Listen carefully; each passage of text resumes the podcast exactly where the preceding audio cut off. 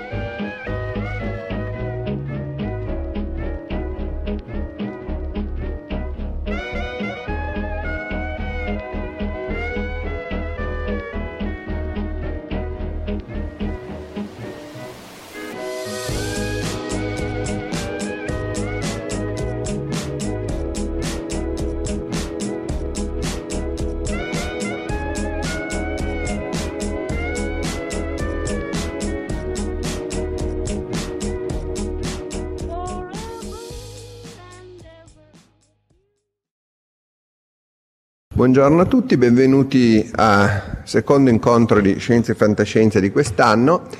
Ehm, il tema eh, sono questa volta gli analoghi terrestri di Marte, che è una cosa eh, un po' strana a prima vista, che è probabilmente anche poco conosciuta, ma molto affascinante. Ehm, devo dirvi purtroppo una cosa eh, non... come dire, no, non piacevole, e Rosalba alla fine non è riuscita a venire fisicamente, ehm, ha fatto davvero di tutto, ma eh, qui non, non è semplicemente un impegno come una riunione, è che è successo che hanno spostato proprio le date di una, di una di queste missioni di studio che, nel deserto di Atacama, quindi una, eh, si tratta di una cosa un periodo lungo che ha condizionato ovviamente tutto il resto, e no, quindi non è riuscita a venire in Italia proprio, è ancora in California, però mi ha mandato la presentazione che adesso faccio io. In ogni caso lei probabilmente verrà eh, in Italia almeno per un po' di giorni e penso anche abbastanza breve, probabilmente anche la prossima settimana. Purtroppo però la prossima settimana era già programmato l'altro incontro, quello che eh, faremo al liceo Tosi che ci ospita Uh, gentilmente a Busto Arsizio, quindi era una cosa che coinvolgeva troppe persone, era impossibile assolutamente cambiare e di conseguenza ehm, non potremo fare l'incontro pubblico, ma eh, fare, se lei viene faremo tutto il possibile perché almeno ci possa essere un... ehm, eh, un incontro con gli studenti dell'Insubria, dopodiché eh, comunque io se volete, se riusciamo a organizzarlo, eh, lo mh, posso anche avvisare eh, se c'è qualche esterno che ha piacere di venire, le lezioni universitarie di per sé sono pubbliche, quindi eh, eventualmente magari se qualcuno è interessato a questo lasci i, i, il suo email a Francesco così vi faccio sapere se questa cosa viene fatta. Eh, Dopodiché invece avremo, io adesso quindi farò eh, la relazione di Rosalba, dopodiché eh, faremo il collegamento eh, con Julio Valdivia che ci aspetta a Lima eh, e questo quindi invece li parlerà lui direttamente, io, lui parlerà in spagnolo, io ve lo traduco anche se lo spagnolo si capisce abbastanza bene. Quindi eh, vi ricordo solo che appunto la prossima settimana avremo l'incontro a Liceo Tosi che diversamente da quanto indicato sulle locandine sarà alle 3 anche questo. Ehm, e, e, infine eh, concluderemo con il grande incontro del 5 dicembre che vi raccomando in particolare in cui avremo eh, oltre a una scrittrice di livello internazionale come Carla Monticelli eh, avremo eh, i due responsabili della missione che hanno scoperto il primo lago di acqua liquida extraterrestre eh, che è un lago appunto che hanno scoperto su Marte, tra l'altro una scoperta tutta italiana, quindi una cosa di cui essere anche giustamente orgogliosi, e poi avremo Piero Benvenuti, segretario generale, primo italiano nella storia che è stato segretario generale della International Astronomical Union, che ha finito proprio adesso il suo mandato, ma eh, che tra l'altro, oltre a raccontarci un po' la, il futuro delle missioni verso Marte, eh, penso che dirà anche due parole su questo fatto anche, anche se storico che lui ha fortemente voluto, e cioè il cambio eh, del nome della legge di Hubble, che è la legge eh, che governa l'espansione dell'universo, quindi non è proprio una roba da niente, che eh, per suo, eh, per suo esplicito desiderio è stato votata eh, proprio all'Assemblea Generale della della IAU in agosto e poi è stato confermato con un ulteriore voto telematico proprio il 26 ottobre, quindi una cosa recentissima. Eh, è stata approvata a grandissima maggioranza la proposta di eh, ridenominare la legge di Hubble legge di Hubble-Lemaitre, eh, riconoscendo così eh, i, i, meriti di Georges Lemaitre, che era un astronomo e sacerdote belga che in effetti era arrivato a formulare la stessa legge prima di Hubble, solo che ha pubblicato in una rivista belga di, totalmente sconosciuta per cui nessuno eh, l'aveva saputo, e, ma eh, la grande maggioranza che c'è stata in favore di questo dimostra che ormai tutti sono coscienti che le metre ha almeno metà del merito, se non di più. Certo, i dati di Hubble erano più precisi, però comunque lui c'era arrivato ugualmente e aveva, alla fine aveva ragione, magari aveva anche un po' scommesso, diciamo, basandosi dati molto imprecisi, però alla fine aveva ragione, quindi anche questo sarà un fatto storico e tra l'altro appunto è una cosa recentissima, quindi sarà uno dei primi incontri in cui potremo parlare, in cui si parlerà di questo in generale. Ciò detto, possiamo quindi cominciare, eh, ripeto, se qualcuno vuole essere informato sulle eh, possibilità eventualmente di incontrare Rosalba se faremo la cosa, si ricordi prima di andare via di lasciare eh, il suo email eh, a Francesco, ehm, così se riusciamo a fare la cosa gli avvertirò tutti quelli che avranno lasciato il, il loro indirizzo oggi. Ciò detto, passiamo alla presentazione di Rosalba e eh, scusate, ecco. Allora, ehm, Rosalba, eh, mm, proprio rapidamente, eh,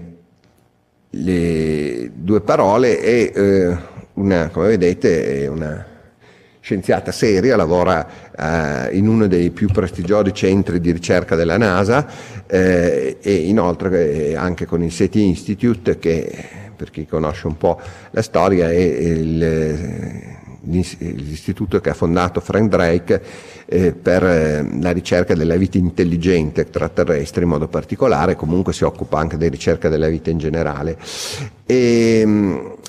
Oh, lei è di formazione una biologa, aveva iniziato studiando le balene, una volta che era venuta in Italia siamo, eravamo andati anche in cerca di balene davanti a Genova, abbiamo affittato con lei alcuni amici una, una, barca, siamo andati in giro, non le abbiamo viste ma ci siamo lo stesso divertiti come dei matti, perché eh, tra l'altro Rosalba è anche una persona veramente speciale umanamente e, e, mi dispiace per questo che non sia potuta venire e spero proprio di riuscire a farvela comunque conoscere perché è, è una persona divertentissima intanto e poi veramente con un entusiasmo eh, contagioso che vale veramente la pena di incontrare. In ogni caso, eh, lei dopo, eh, ormai da molti anni, si occupa di appunto mh, questi analoghi terrestri di Marte, che sono, eh, adesso andiamo a vedere di che si tratta. Allora, c'è un'introduzione in cui parliamo in generale della eh, ricerca della vita eh, fuori dalla Terra. Eh,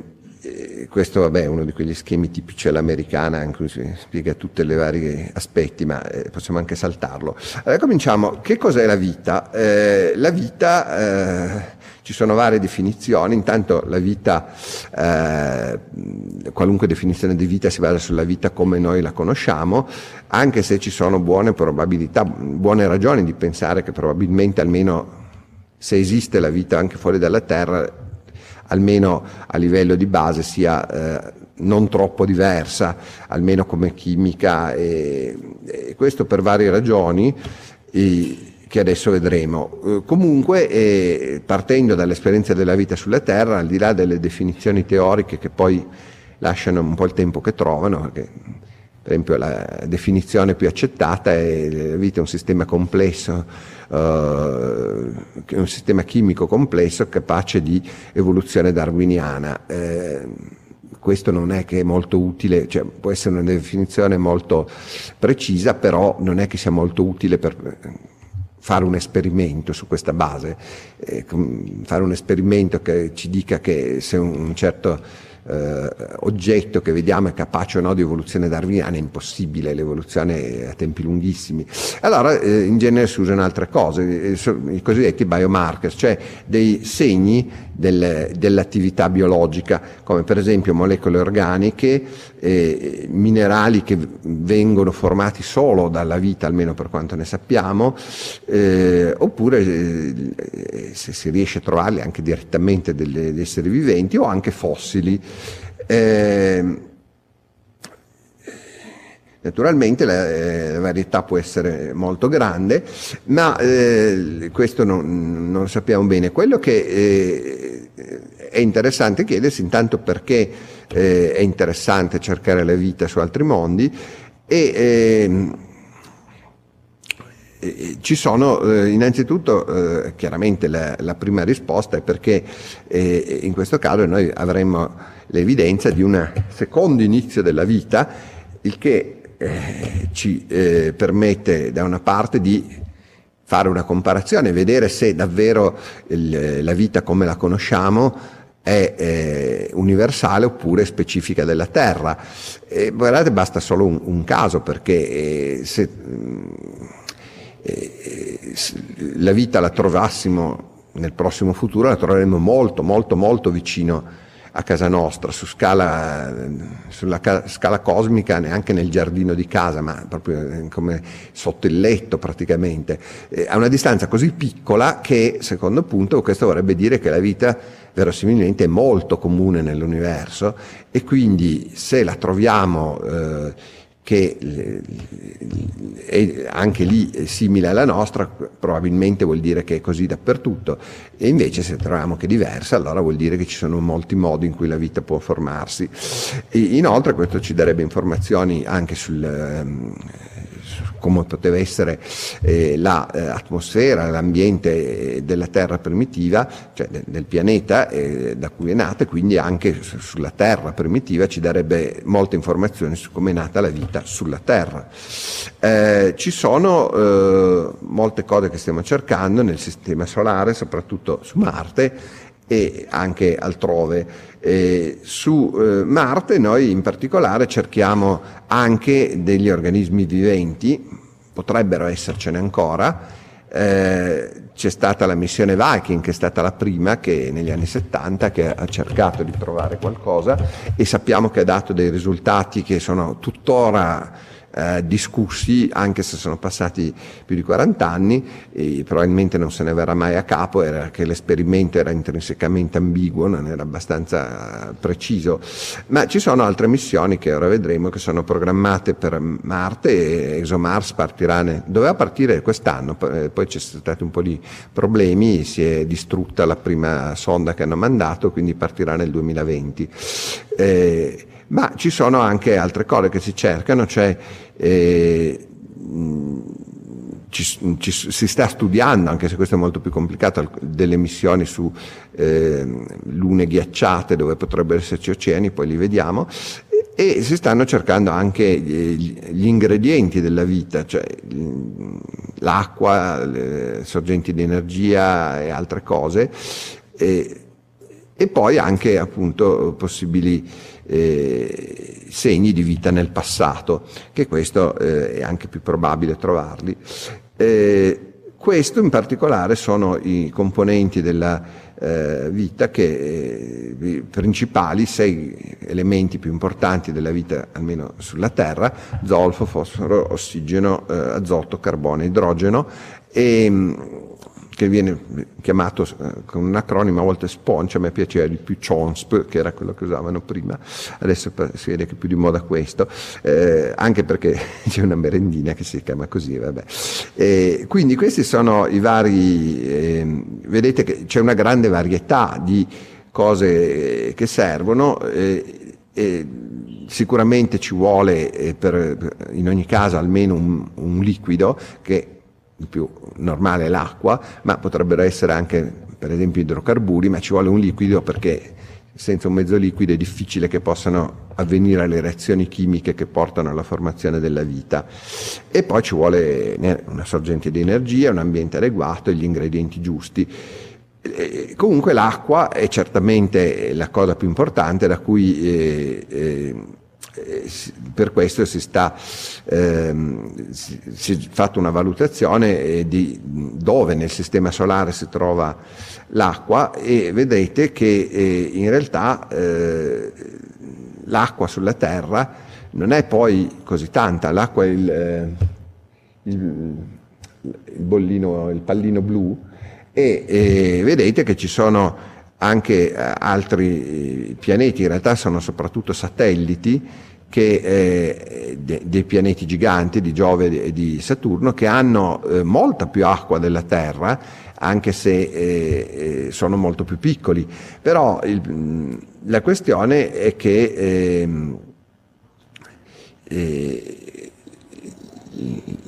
quello che conta è l'acqua liquida, qui in gran parte questa è ghiacciata eh, oppure se, come in alcuni casi si suppone, eh, c'è sotto la, una crosta ghiacciata un oceano, però bisogna, il problema è di arrivarci, chiaramente, che non è una cosa banale.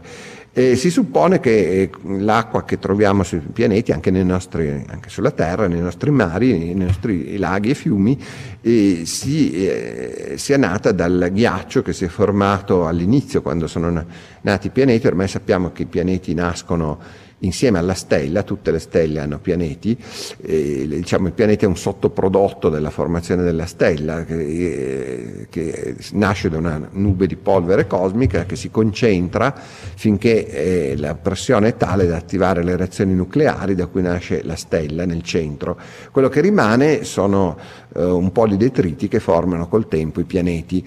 Oltre ai pianeti formano anche altre cose, asteroidi e comete in particolare. Le comete eh, sono per lo più eh, palle di ghiaccio eh, sporco, insomma, quindi acqua sporca sostanzialmente, e si pensa che, eh, cosa ancora molto dibattuta, però comunque l'idea di fondo che siano state le comete cadendo sulla Terra primordiale a portare l'acqua ancora è la più accreditata.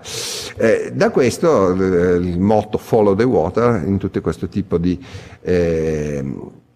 ricerche, la prima cosa che si cerca è l'acqua e poi appunto anche i minerali, gli ingredienti della vita. Eh, qui c'è un'altra battuta, water on Mars, eh, l'acqua sul Mars, water on Mars vuol dire acqua su Marte in inglese e allora, vabbè, queste sono le tipiche cose all'americana che non possono mancare in questo tipo di presentazioni. Eh, ecco, qui vedete alcune eh, foto invece eh, di ehm, eh, questo è Rosalba in azione in alcuni luoghi eh, dove eh, ci sono, questo in particolare lo riconosco, ecco purtroppo ovviamente quando si tratta di immagini, ci sono moltissime immagini come vedrete, anche belle, non sempre lo riconosco, però questo, questo sì, questo qui è il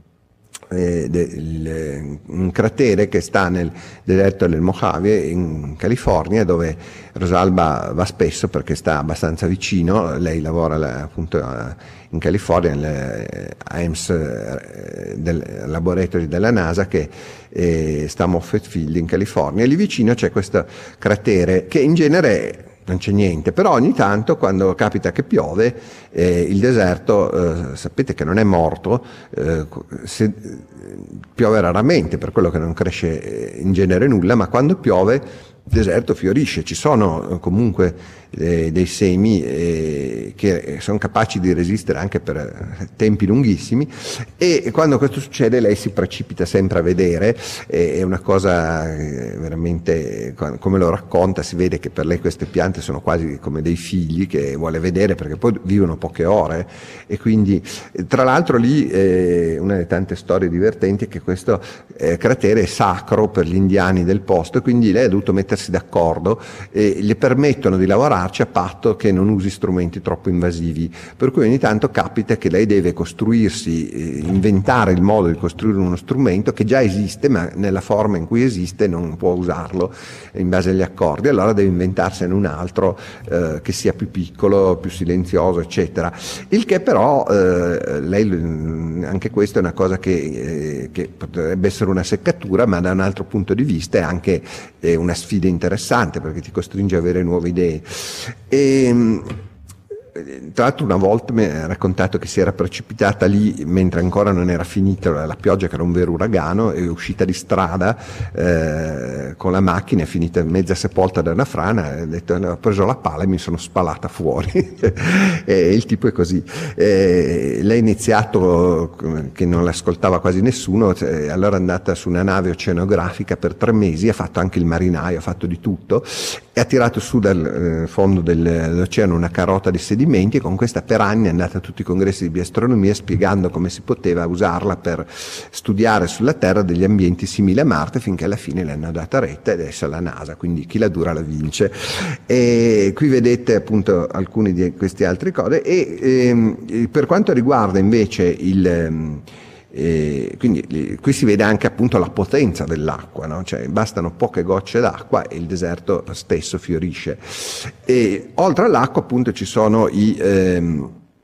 eh, materiali, componenti della vita e qui vedete eh,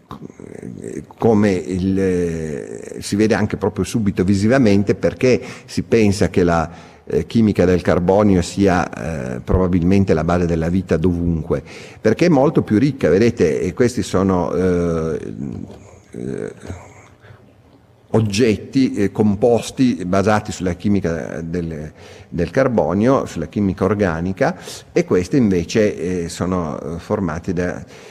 composti inorganici. E, vedete subito che insomma, c'è un, una differenza di complessità enorme scusate, che si vede appunto a colpo d'occhio, non c'è bisogno. Eh, badate che organico non vuol dire di origine organica, è una definizione strettamente tecnica, si considera organico quello che eh, un composto che contiene la molecola CH, eh, se non la contiene non è organico. Non importa l'origine, quello che conta è eh, che le, le,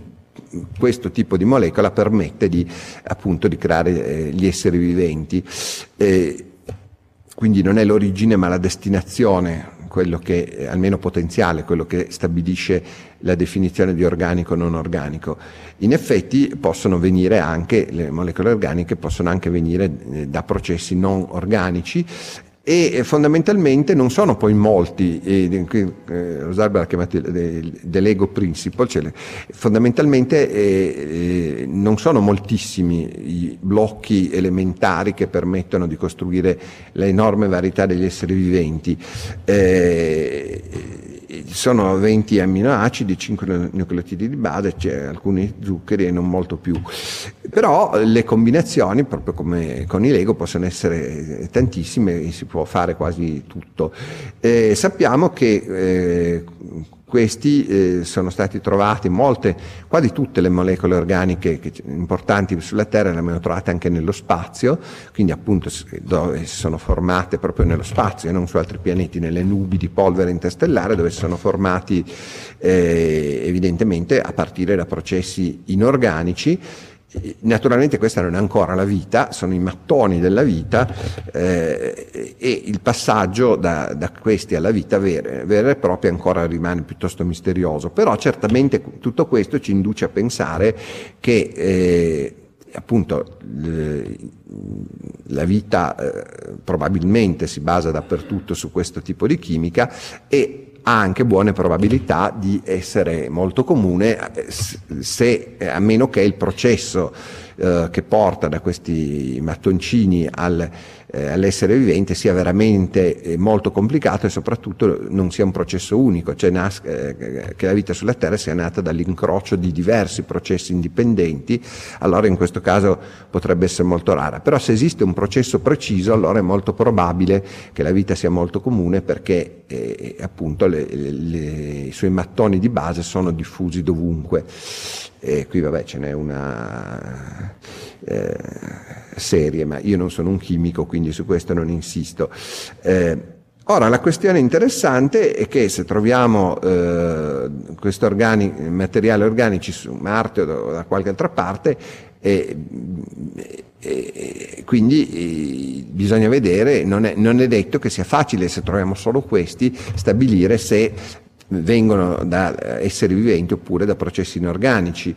Se fossero molto simili alla vita sulla Terra sarebbe più facile stabilirlo, ma sarebbe meno interessante, giustamente. Se fossero diversi sarebbe più interessante, ma forse più difficile stabilirlo. Qui ci sono alcune immagini eh, di oggetti che adesso non so riconoscere tutti, ma dove però la domanda se sono vivi oppure no eh, non ha una risposta così ovvia come può sembrare a prima vista, appunto non essendoci qui lei non so dirvi quali sono eh, quelli vivi e quelli no, però posso dirvi che, vi, ecco, questo era una cosa che so, eh, in alto vedete questi cristalli di magnetite che sono all'interno di un batterio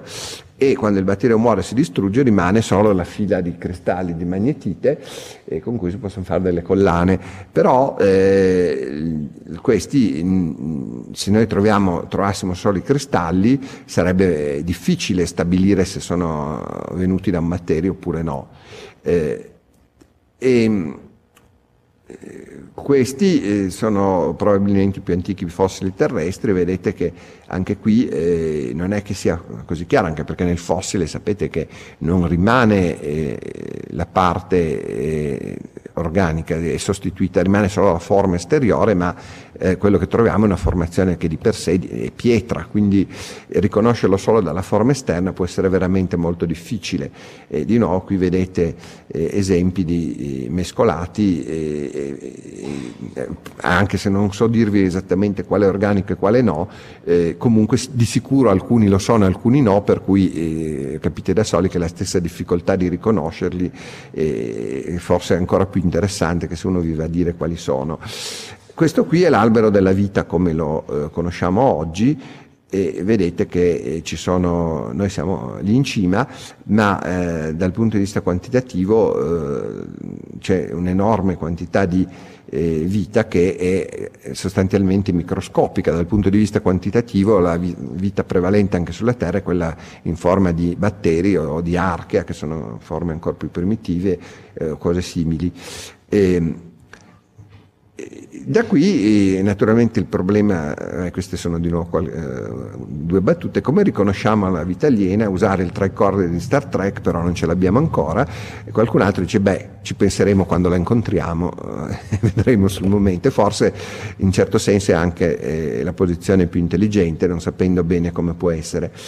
E di sicuro i fossili comunque eh, sono, sarebbero molto interessanti, ma eh, non sono sufficienti molto probabilmente per giungere a una conclusione definitiva, almeno finché siamo a livello di microbi. Se trovassimo lo scheletro di un dinosauro, beh, sarebbe diverso, ma questo mh, sappiamo già che nel sistema solare almeno non succederà. Eh, potrebbe esserci della vita complessa su altri pianeti di, di altre stelle, ma prima di arrivarci fisicamente lì forse non ci arriveremo mai, di sicuro non ci arriveremo nell'arco della nostra vita. Ehm, allora qui arriviamo alla seconda parte che è il, quel, il centro della cosa, perché, gli, eh, una, perché usare gli ambienti analoghi no? e, e perché fare missioni verso Marte, verso questi ocean wars, sarebbero appunto questi mondi che sarebbero coperti da un oceano, a sua volta coperto da ghiaccio. E allora vediamo quali sono essenzialmente appunto Marte e poi eh, sono Europa, Encelado e eh, Titano, che sono eh, i satelliti più eh, gettonati. Eh, e, qui vedete eh, paragonato con la Terra come si pensa che fosse la Terra primitiva. E Marte, ecco, Marte è, è il luogo più interessante, eh, certamente. Eh, ci sono evidenze di eh, acqua liquida nel passato, ma questo evidentemente eh, non è aggiornata la diapositiva, appunto eh, adesso sappiamo che c'è anche acqua liquida nel presente eh, e, e, appunto ce ne parleranno i nostri relatori del 5 dicembre, l'annuncio è stato dato il 25 luglio, eh, quindi è proprio recentissima, si tratta di un lago sotterraneo, badate, circa un chilometro sotto la crosta di, la superficie di Marte, però eh, Marte ha anche il vantaggio che non è poi così diverso dalla Terra, è l'unico pianeta che davvero assomiglia un po' alla Terra, per cui anche se non è facile, però si, si, può pensare di andarci anche con una missione umana prima o poi e l'idea di fare una, uno scavo, una trivellazione di, un chilometro non è poi una cosa, un'impresa pazzesca, tutto sommato facciamo scavi per pozzi di petrolio molto più profondi, quindi si, non è impensabile di riuscire a raggiungere questo lago anche in tempi non, eh, non, eh, non enormi. In realtà è soprattutto le missioni verso Marte, il problema è soprattutto una questione politica, diciamo, cioè eh, di sicurezza, si ha paura perché, eh, di farlo perché è molto pericolosa. Anche le sonde automatiche, più o meno una su due va persa. Eh, però di per sé la tecnologia ce l'avremmo già perfino adesso. Mm, avendo il coraggio e i soldi, che è l'altro problema, si potrebbe anche partire domani. E, Inoltre c'è una piccola una atmosfera, anche se molto molto tenue, e, e poi ci sono uh, vari con le condizioni che permettono varie forme di preservazione anche di, eh, della vita e anche di, eh, di, segnali di vita passata, eh, ma anche forse presente. Ah, qui vedete alcune missioni ma, eh, passate e in programma nel prossimo futuro eh, e questo ce ne parleranno eh, più ampiamente i relatori del 5 dicembre, quindi non mi diffondo, ma vedete comunque che tra le altre cose c'è anche questa Mars Sample Return, vuol dire che è la prima missione che prevede di riportare indietro da Marte dei campioni, quindi non solo di fare analisi in loco, ma anche di riportare qui un po' di... Eh, terra marziana per studiarla direttamente nei nostri laboratori. Eh, qui vedete alcuni dei rover che sono stati usati finora, vedete che eh, sono, anche le dimensioni sono aumentate notevolmente, i primi erano veramente piccolissimi, ma anche gli ultimi non sono poi tanto grandi, eh, siamo sempre pochi metri. Ehm, e, e si stanno mh, cercando, eh, come abbiamo detto, soprattutto finora si sono cercate evidenze indirette e soprattutto l'acqua. Eh, qui vedete i siti di atterraggio eh, e questo dovrebbe essere eh, il prossimo eh, dove si pensa di andare. E, questo è il percorso che ha fatto il rover Curiosity che eh, insomma eh, per quanto piccolino, in, in tutti questi anni eh, ha viaggiato parecchio, ma eh, parecchio sempre in termini relativi, vedete ha fatto solo qualche chilometro, se guardate la scala qui in fondo, questo sono... Uh, vedete, eh, quindi non è, eh, però eh, comunque eh, ha fatto tutto da solo praticamente, perché mandare, dirigerlo da qui si può intervenire, ma insomma non si può pilotarlo perché eh, ci mettono, eh, ci vuole quasi un quarto d'ora perché il segnale arrivi lì, quindi eh, per la maggior parte deve cavarsela da solo. Qui vediamo alcune immagini molto belle, affascinanti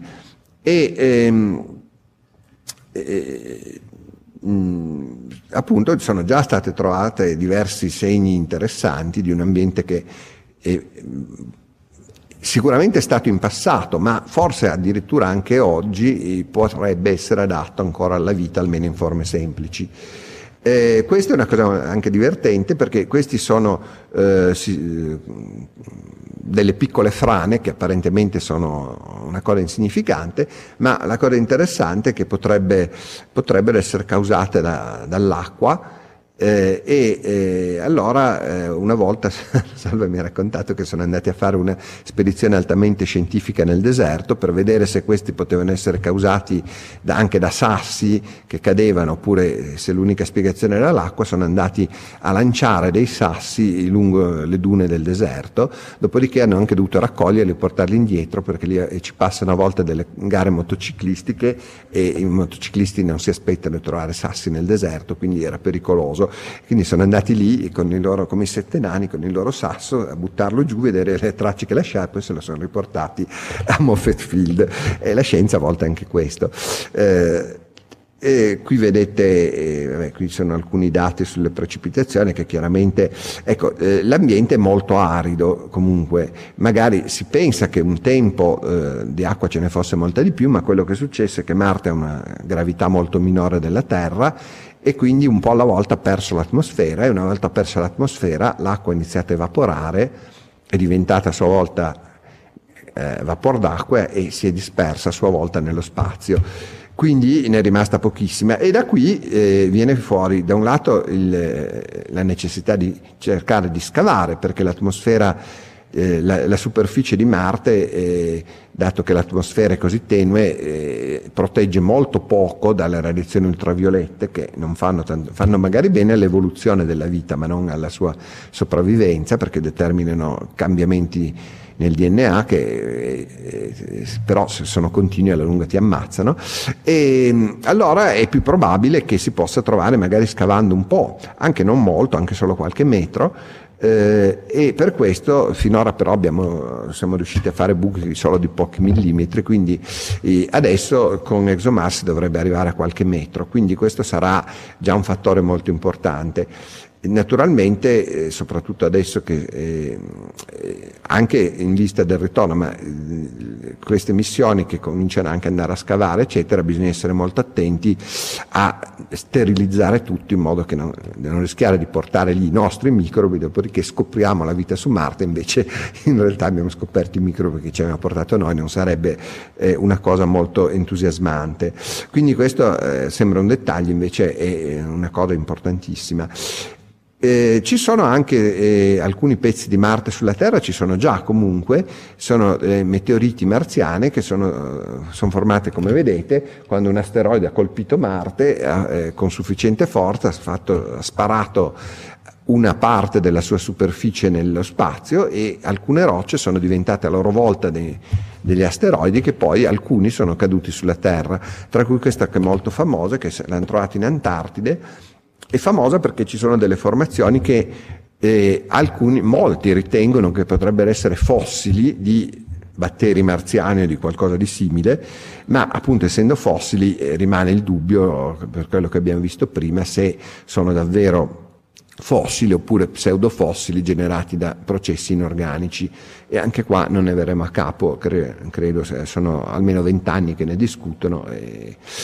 e quindi l'unica è trovare davvero qualcosa sul posto. E allora gli analoghi eh, come ci aiutano? In vari modi, perché eh, intanto ci permettono, gli analoghi sono ambienti terrestri simili a quelli dove, dove vogliamo andare, quindi Marte essenzialmente un deserto e quindi cerchiamo deserti, luoghi molto aridi, però ci sono anche altri casi, per esempio appunto gli, gli oceani che si suppone esistano su Europa, Encelado, Titano, che sarebbero sotto una cappa di ghiaccio, allora c'è qualche caso simile in Antartide, c'è in particolare il lago Vostok, che è un lago sotterraneo, che in questo caso sotterraneo però nel senso che sta sotto ghiaccio, non sottoterreno, e si suppone che sia così da almeno 100.000 anni, quindi è un ambiente molto isolato. E allora studiando eh, questi ambienti possiamo imparare molte cose, quindi capire come si, ci si può muovere poi quando andiamo lì, che eh, dato che come abbiamo detto finché si va solo con sonde automatiche bisogna fare tutto prima, perché poi una volta che sono lì non è che si può cambiare molto. Si possono fare ovviamente test delle tecnologie, e poi si può fare, e questo eh, si sta facendo, e poi ce ne parlerà Julio Valdivia in particolare, ci parlerà di come stanno appunto cercando di far crescere una super patata che possa eventualmente essere piantata anche su Marte, come se avete visto il film eh, The Martian, no? lì, lui lo fa con le patate però, eh, non, poi glielo, glielo, chiederemo anche, eh, ma eh, non credo che con una patata normale eh, avrebbe successo il sistema, infatti eh, stanno facendo, hanno già scelto una patata molto particolare e poi la stanno ulteriormente modificando per adattarla a un clima super arido. Eh, che è quello, il deserto dove vanno loro, lo chiamano la Joya, eh, in realtà è un pezzo del deserto di Atacama, però siccome Atacama è il nome cileno, lì hanno, Perù e Cile sono da sempre un po' così, adesso forse un, un po' meno, ma ehm, perché hanno avuto anche delle guerre in passato e, e, e c'è un'ostilità ancora abbastanza forte, mi ricordo un articolo una volta che avevo letto mentre ero lì eh, sul, commercio, che è un importante giornale peruviano, che diceva bisogna stare attenti perché la potenza del sud si sta riarmando, ne parlava, mi sembrava quasi che parlasse di Mordor, no? cioè, eh, adesso va un po' meglio ma c'è comunque una rivalità ancora molto forte. E, e quindi la chiamano la Joya, però di fatto è una propagine di Atacama che è il luogo più arido del mondo, eh, non piove veramente mai, almeno da 2000 anni e lo sappiamo perché ci sono anche le famose strisce di Nazca, no? le figure eh, disegnate nella terra che sono scavate nel terreno e sono solchi profondi pochi centimetri, 20 centimetri, credo. quindi basterebbe che piovesse una volta e sparisce tutto, ma da quando le hanno fatte eh, non è ancora piovuto e quindi eh, è particolarmente adatto. Ehm, poi si può ovviamente fare eh, addestramento per, eh, a tutti i livelli, sia eh, per chi deve proprio preparare le missioni, sia anche per eh, insegnanti, educatori, eccetera, e qui poi c'è l'aspetto anche di, eh, diciamo, divulgativo, eh, per, eh, è un modo anche di coinvolgere evidentemente il pubblico. Qui ci sono i principali analoghi che vedete, ci sono appunto Atacama, eh, eh, alcune zone del, del, del Canada, eh, poi eh, per quanto riguarda le calotte polari di Marte, eh, la Groenlandia e anche l'Antartide per certi versi, ovviamente ci sono anche alcune zone de, in Sudafrica, in Australia, eh, e poi c'è il Wet Mars, eh, cioè nella zona eh, Rio Tinto, che è un fiume della Spagna, che eh, ha delle caratteristiche eh, molto particolari che possono essere simili a, a, quelle che potrebbero esserci su Marte se da qualche parte si trovasse un po' d'acqua, però in un contesto che in generale appunto è molto arido. Eh, e questi sono mh, quindi le, eh, le cose, le principali caratteristiche geologiche che si cercano. Qui ci sono alcune immagini, sono, questo credo che sia Atacama, ma non ci potrei giurare. E, e, questo ve l'ho già spiegato. E ci sono anche alcune altre cose, sono per esempio anche i tubi, i tunnel di lava, eh, certe caverne, sappiamo che c'è eh, qualcosa del genere c'è anche su Marte, su Marte c'è, eh, c'è stata attività vulcanica, eh, adesso boh, sembra di no, ma comunque c'è il più grande vulcano di tutto il sistema solare che è il Monte Olimpo, che è alto 20 km. Eh, e, e questi sono alcune zone dove si trovano sulla Terra, ovviamente si trovano anche fossili, eccetera. Eh, purtroppo questa è la parte che eh, riuscirebbe a fare certamente meglio di me se fosse qui presente, però eh, comunque ci, poi anche Valdivia ci racconterà un po', più direttamente la cosa. Eh, sicuramente qui hanno fatto, eh, nella Valle del Rio Tinto hanno davvero fatto anche degli esperimenti proprio de, con i, eh, i robottini, eh, a cui anche Rosalba ha partecipato e lì era venuta anche fuori una cosa abbastanza interessante, anche se un po' preoccupante, cioè hanno provato a fare delle analisi i, attraverso i, robottini e poi eh, analizzare lo stesso sito direttamente, gli umani direttamente, senza la mediazione robotica e hanno visto che non sempre i risultati sono uguali. Quindi insomma, l'affidabilità dell'esplorazione robotica non è completa. E l'altra cosa sono appunto questi mondi dove si suppone che ci sia l'oceano sotto l'acqua, eh, che sono soprattutto appunto le lune di, di eh, Titano Europa Encelado. Europa è una luna di Giove che eh, si pensa sia, eh, perché si pensa che c'è un oceano? Perché ci sono tutte queste fratture che sono molto simili a quelli della banchisa polare, no? eh, che eh, è una crosta ghiacciata molto spessa, ma a causa del movimento dell'oceano al di sotto si può rompere. Nel caso di questi di Europa si pensa che sia, possa essere profonda anche 10 km, cioè spessa anche 10 km, però la gravità di Giove è così forte che crea delle maree che sono, cioè, capite che, eh, cioè, pensate le maree sulla Terra sono causate dalla Luna, eh, quelle lì su Europa sono causate da Giove che ha una massa centinaia di volte più grande della Luna, se non migliaia, e quindi chiaramente sono maree molto più grandi, capaci di spaccare anche una crosta così spessa. Per questo si pensa appunto che ci sia una, eh, un oceano e eh,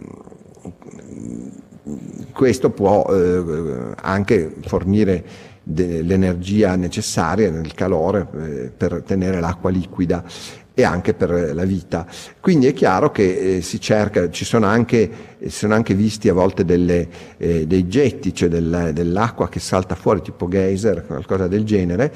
e, e quindi si ritiene che eh, davvero l'oceano ci sia, il problema è come arrivarci, questa è una questione molto più complicata. Eh, e eh, non sappiamo neanche se sarebbe poi davvero un ambiente adatto alla vita, ma anche se lo fosse, eh, fare un buco di quelle dimensioni, per giunta non stando come sarebbe su Marte, su, comunque su un terreno solido, ma su una crosta ghiacciata in continuo movimento, dove si aprono continuamente fratture eh, di chilometri, sarebbe molto complicato. Infatti, per esempio, al congresso di astronautica a cui sono andato proprio poche, un mese fa, eh, qualcuno eh, stava cominciando a pensare che la soluzione più intelligente potrebbe essere di creare una sonda che non faccia un buco ma si scaldi, per cui fonde progressivamente il ghiaccio e fino ad arrivare dentro l'oceano, solo che dovrebbe fare tutto in automatico, ma veramente tutto perché una volta che è sotto 10 km di ghiaccio, ovviamente eh, pensare di guidarla dalla terra è impossibile, quindi ci vorrà ancora molto tempo. In ogni caso, eh, certamente questo può essere eh, interessante e, e, appunto eh, su questo, questo sono eh, un esempio di eh, lago Vostok che vi dicevo nel Polo Sud che è, è un analogo abbastanza fedele, anche se non proprio identico, di questa zona. E quindi eh, ecco qua, c'è Giulio che è, è, pronto, quindi tra poco ci colleghiamo con lui. E, in effetti, eh, eh, qui c'erano alcune immagini, eh, questa è una cosa tratta dal sequel di 2001, Odissea nello spazio, e, e queste sono alcune missioni in programma che si, per adesso sarebbero solo esplorative, naturalmente, potrebbero portare indietro qualche campione, ma solo dalla superficie, comunque sarebbe già molto interessante. E, questi sono eh, appunto alcuni getti d'acqua, che, cioè di vapore acqueo, acqua che si, eh, uscendo ovviamente si è trasformata in vapore e, e quindi queste sono eh, delle evidenze abbastanza forti e questo vuole anche dire che anche sulla superficie magari si potrebbe trovare qualcosa se ci fossero delle, dei, dei, microbi con un, cioè,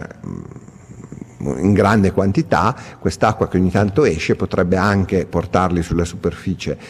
naturalmente dovremmo avere anche un po' di fortuna per riuscirci. Comunque questa è il, ehm, l'idea fondamentale. Questo qui in alto che vedete è un disegno molto famoso di, eh, fatto da, eh, credo da eh, Cela Flores, che è un altro astrobiologo mio amico che è venezuelano ma che lavora a Trieste da un sacco di anni, ma il problema appunto è prima di arrivarci in questo oceano. In ogni caso ehm, gli oceani potrebbero davvero ospitare la vita perché anche sull'origine della vita sulla Terra una delle ipotesi più accreditate è proprio che sia ehm, eh, nata vicino a, eh, a, delle sorgenti calde sul fondo degli oceani. Non è detto che sia così, ma è una delle teorie più accreditate. Eh, ci sono alcune altre immagini di, que- di, luoghi di questo tipo e poi naturalmente ci sono anche le simulazioni in laboratorio, ma queste eh, sono, scusate, vediamo un attimo che, che punto siamo. Eh, perché credo che potremmo perché poi c'è l'ultima parte eh, che però non, adesso eh, è sulle, invece su eh, varie attività che hanno fatto con insegnanti eh, che sono anche belle ma che insomma n- non sono la, la, nostra priorità. Quindi in conclusione eh, questo mh, è certamente eh, un modo molto interessante relativamente nuovo perché non è da moltissimo tempo che si fa questo tipo di lavoro per prepararci alle missioni future dove si eh, cercherà più decisamente di cercare la vita perché finora tutto sommato a parte la missione Viking le altre missioni hanno cercato solo evidenze indirette, ma non era mai stato proprio fatta una ricerca esplicita della vita, mentre eh, appunto nelle missioni in programma nei prossimi anni questo eh, si farà. Eh, con questo direi che possiamo eh, chiudere questa prima parte dell'incontro, adesso ci colleghiamo con Julio Valdivia a Lima. E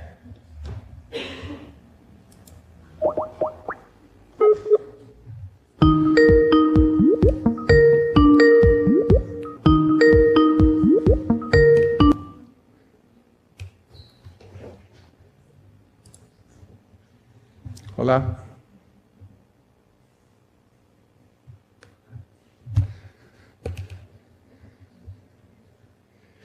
C'è qualcosa? Vi serve probabilmente un aiuto tecnico?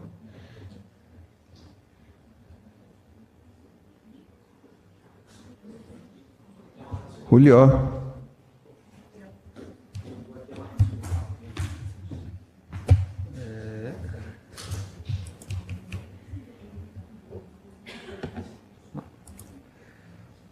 attimo che mm. staccare un attimo che ho fatto la chiamata solo audio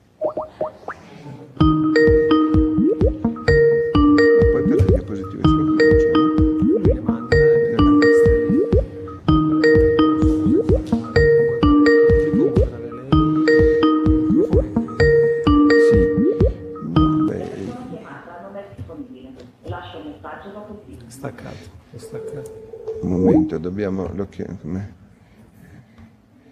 eh, ah scusate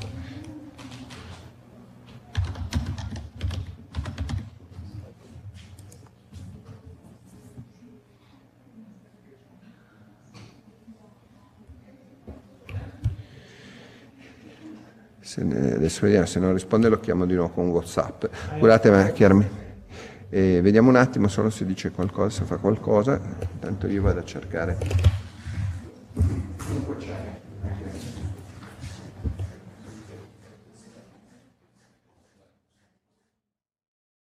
Avete ascoltato Fantascientificast, podcast di fantascienza e cronache della galassia, da un'idea di Paolo Bianchi e Omar Serafiti, con il contributo cibernetico del Cylon Prof Massimo De Santo. Potete seguirci ed interagire con noi sul nostro sito fantascientificast.it, su Facebook alla pagina Fantascientificast, su Twitter sul profilo at Fantascicast,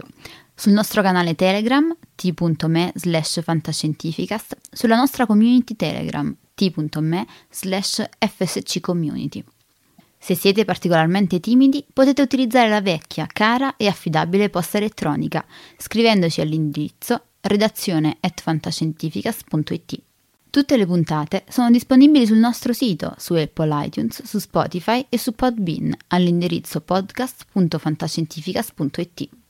Se volete, potete lasciarci una valutazione a 5 stelle su Apple iTunes ed offrirci una birra romulana o un gotto esplosivo pangalattico, sostenendoci tramite una donazione PayPal utilizzando l'apposito pulsante sul nostro sito.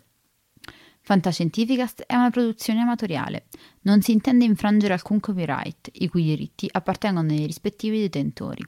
L'autorizzazione SIAE 5612I5359. Nessun byte e nessun tribolo sono stati maltrattati durante la produzione di questo podcast. Alexa 4 e l'equipaggio di Fantascientificast vi augurano lunga vita e prosperità e vi danno appuntamento alla prossima puntata lungo la rotta di Kessel.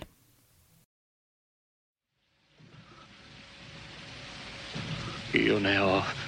viste cose che voi umani non potreste immaginarvi.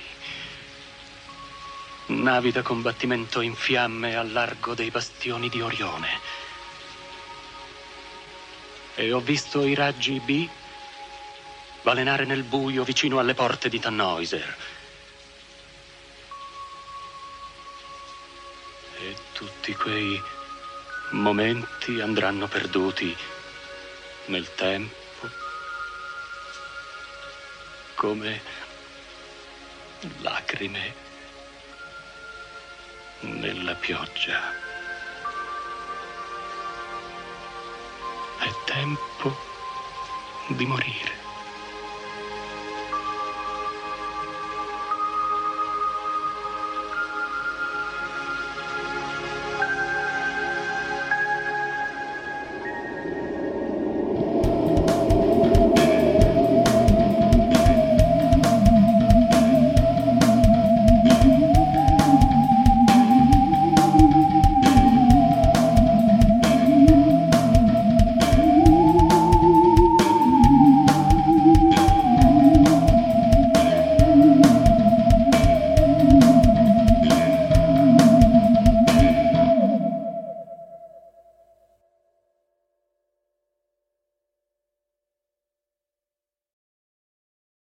Save big on brunch for mom, all in the Kroger app. Get 16 ounce packs of flavorful Angus 90% lean ground sirloin for $4.99 each with a digital coupon. Then buy two get two free on 12 packs of delicious Coca Cola, Pepsi, or 7UP, all with your card. Shop these deals at your local Kroger today or tap the screen now to download the Kroger app to save big today. Kroger, fresh for everyone. Prices and product availability subject to change. Restrictions apply. See site for details.